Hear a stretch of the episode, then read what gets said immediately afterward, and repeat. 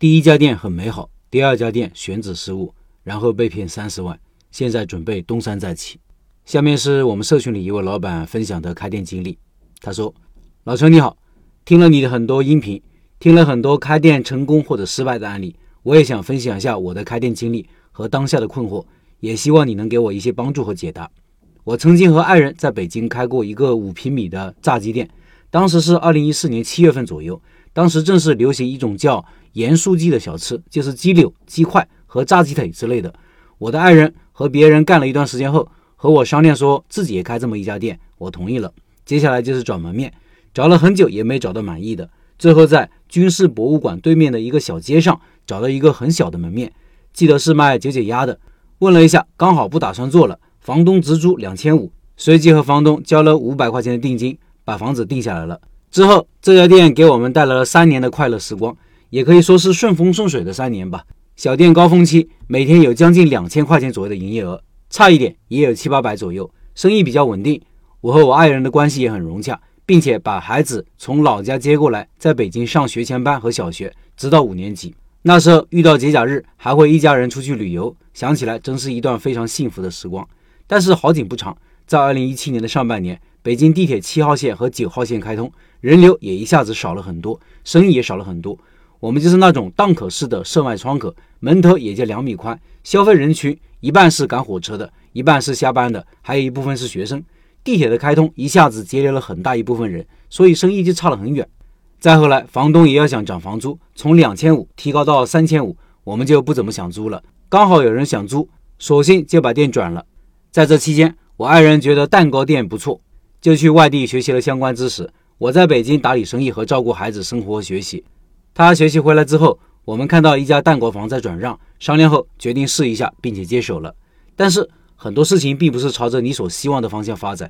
我们的门口一直说要修一个天桥，刚好堵着门，也一直不见开工，就是那种有头没尾的工程似的，一直耽搁了很久。我爱人说他感觉很不好，说这个店有问题。也许女人都是凭感觉来的吧。还发生了一些其他事情，让我们都心力憔悴。最终，我们把这家店十三万转给了一个美发店，倒是不亏钱，只是浪费了将近一年的时间。总结一下失败的原因：第一，没有经过仔细的考察，盲目接店，总觉得自己只要找家店就可以好好做生意赚钱了；第二，凡事总是依赖我爱人一个人，很多忙我帮不上。其实他只是一个蛋糕界的新人，突然自己有这么一家店，掌控力显然不足。第三，转让的店不能盲目接，如果考虑转让了。肯定会有各种各样的问题，并且有些是非常隐蔽的，对接手转让的人来说都是坑。接下来，二零一八年底，我的母亲因为脑梗发生车祸，造成大腿骨折。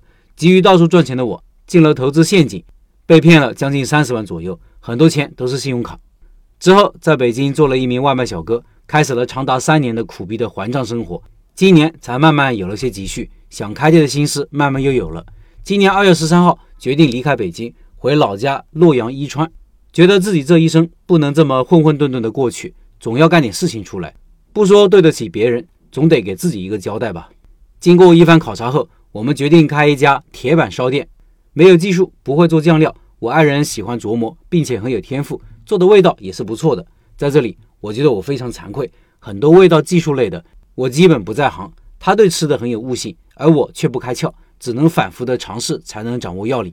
我目前的问题是，我们选址在他们县的第一高中对面，相对于其他店铺有些远。